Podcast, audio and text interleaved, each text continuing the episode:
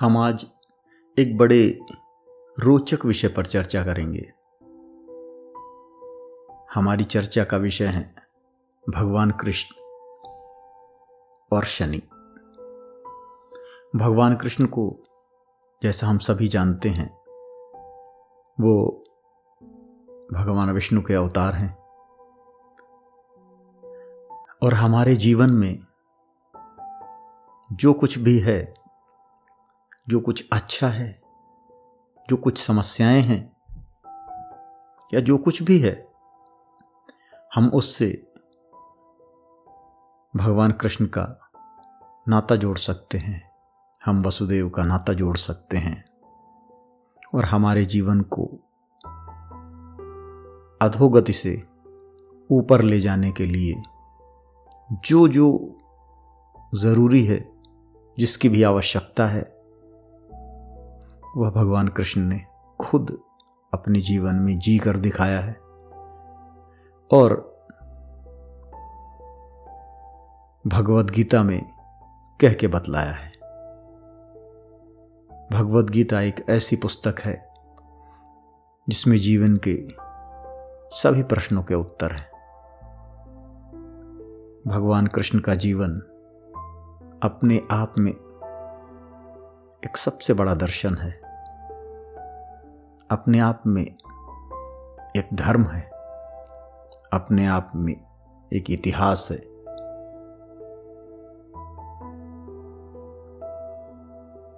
लेकिन एक कहानी है, शनि, जो खुद भगवान कृष्ण के भक्त थे। उन्होंने तपस्या की भगवान कृष्ण से मिलने के लिए। मथुरा आना चाहा उन्होंने। भगवान कृष्ण ने कहा कि आप कष्ट मत करिए, मैं खुद आपसे मथुरा के बाहर मिलता हूँ आके। और कोसी कला में भगवान कृष्ण और शनि का मिलन हुआ। अब प्रश्न यह है कि भगवान खुद मथुरा से बाहर मिलने क्यों आए? शनि क्या है? शनि क्या केवल एक ग्रह है? या शनि किसी शक्ति का प्रतीक है। वह ऐसी कौन सी शक्ति है जिससे मिलने के लिए वसुदेव कृष्ण को मथुरा से बाहर आना पड़ा? ऐसा क्या था शनि में जो भगवान मथुरा छोड़ के बाहर आ गए? हमें अपने जीवन में दो तरह की एनर्जी दिखाई देती है। हर जगह एक द्वैत होता है। प्रेम में भी एक बहुत तगड़ी एनर्जी है। और घृणा में नफरत में भी एक बहुत तगड़ी एनर्जी होती है। दया में ये भी, भी एक बहुत तगड़ी एनर्जी है। क्रोध के अंदर भी उतनी एनर्जी है। परोपकार में भी बहुत ऊर्जा है और स्वार्थ में भी उतनी ही ज़्यादा ऊर्जा है। हमारे जीवन की जो विपरीत भावनाएँ हैं, उन दोनों में बहुत अधिक ऊर्जा है। और कभी कभी तो हमें ऐसा लगता है कि जो नकारात्मक ऊर्जाएँ हैं, वो कहीं ज़्यादा शक्तिशाली हैं। व्यक्ति के ऊपर जल्दी हावी हो जाती हैं। सकारात्मक भावनाओं को सकारात्मक ऊर्जाओं को जागृत करने के लिए, प्रयत्न करने की आवश्यकता होती है। नकारात्मक ऊर्जाएँ अनायास ही हमें हमारे दिलो दिमाग पर छा जाती हैं। और जब नकारात्मक ऊर्जा हमारे दिलो दिमाग पर छा जाती है तो हम सही और गलत का ध्यान खो बैठते हैं। क्या करना चाहिए, क्या नहीं करना चाहिए, ये हमें याद नहीं रहता। ऊर्जा इन दोनों फॉर्म में होती है और दोनों फॉर्म ही बराबर महत्वपूर्ण है।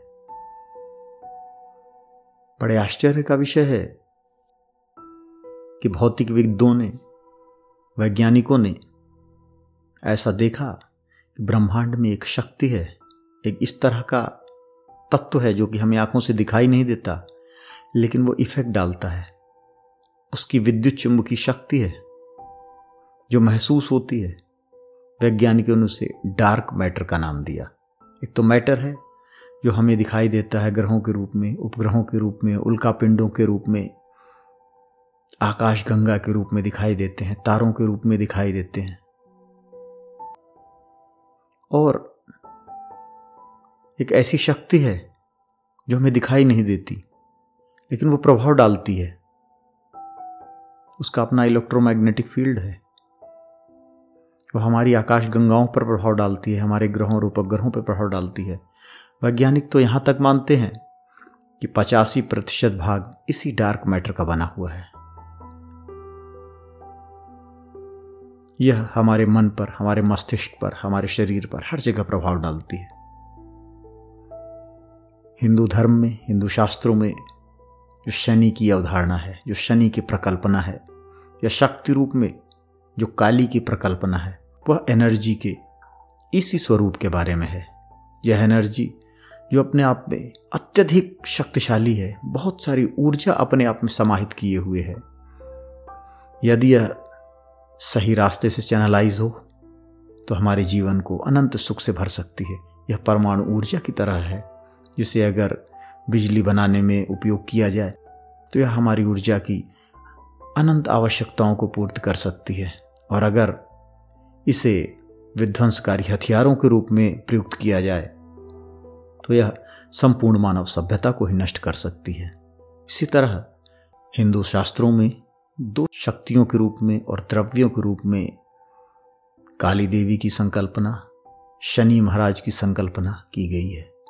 ये ऐसी शक्तियाँ हैं जिनमें ऊर्जा बहुत ज़्यादा है।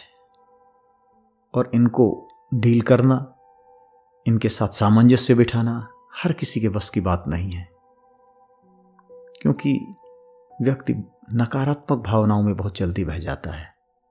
इसीलिए शनि का वर्ण कृष्ण वर्ण माना गया है काला वर्ण माना गया है। काली भी काले रंग की है और इससे जो एक काली से, शक्ति की साधना से जो एक ऊर्जा उत्पन्न होती है, जिसे ब्लैक मैजिक का नाम दिया गया, उस जादू को भी काला जादू कहा गया। बंगाल में काला जादू काफ़ी समय तक चलता रहा। भगवान कृष्ण ये जानते थे कि शनि का प्रभाव ऐसा है। इस डार्क मैटर का, डार्क एनर्जी का जो इफ़ेक्ट है, वो एक ऐसा इफ़ेक्ट है कि जिसे अगर साधारण मनुष्य के जीवन पर पड़ने दिया जाए तो पता नहीं वो कैसा प्रभाव डाले। व्यक्ति किस तरह से प्रभावित होकर, किस तरह के विपरीत आचरण करने लगेगा, इसका अनुमान नहीं लगाया जा सकता। इसी कारण प्रभु ने कहा कि आप हमारी नगरी मथुरा, जहाँ जनता सुखपूर्वक निवास कर रही है, लोग एक दूसरे से प्रेम भाव से रहते हैं, एक दूसरे के सुख दुख में साथ खड़े होते हैं ऐसी जगहों से इस डार्क एनर्जी को दूर रखना है। और इस कारण से वो शनि महाराज से एक कोयल के रूप में, खुद भी काले वर्ण के रूप में होकर मिले। कोयल के रूप में मिलने का तात्पर्य ही यह है, अगर सफ़ेद काले से मिलेगा तो वो काला हो जाएगा। और काले में का रंग ऐसा है कि काले के ऊपर कोई दूसरा रंग नहीं चढ़ता। इसलिए भगवान ने अपनी एनर्जी को संयोजित करके, समाहित करके कोयल के रूप में शनि महाराज से मुलाकात की और उसी के स्मृति के स्वरूप उसे कोकिलावन कहा जाता है। वहाँ पे कई सारे मंदिर बने हुए हैं। श्रद्धालु आज भी जाते हैं और जिसके ऊपर शनि की साढ़े साती कोई ग्रह दशा चल रही होती है, अर्थात जिसके जीवन में नकारात्मक ऊर्जा का संचार हो गया है, जो एनर्जी थी, वो अपनी राह भटक गई है। वह एक उसकी जो भावनाएँ हैं उसके अंदर जो ऊर्जा है, वह सही ढंग से संचालित नहीं हो पा रही है। वह अगर ऐसे स्थलों पर जाता है, उन स्थलों के जो विद्युत चुंबकीय क्षेत्र हैं, उसका जो उसके शरीर में, जीवन में पड़ने वाला प्रभाव है, वह उसकी ऊर्जा नकारात्मक न होकर धीरे धीरे उदासीन होने लगती है और उदासीन होने के बाद वह पॉजिटिव रूप में परिवर्तित हो जाती है। इसी कारण से इन स्थलों का, ऐसे स्थलों का जीवन में बहुत महत्व होता है। और बहुत सारे श्रद्धालु ऐसे स्थलों पर जाते हैं और वहाँ जाने के बाद उन्हें अपने जीवन में परिवर्तन दिखाई देता है। उनके मन में, मस्तिष्क में परिवर्तन दिखाई देता है।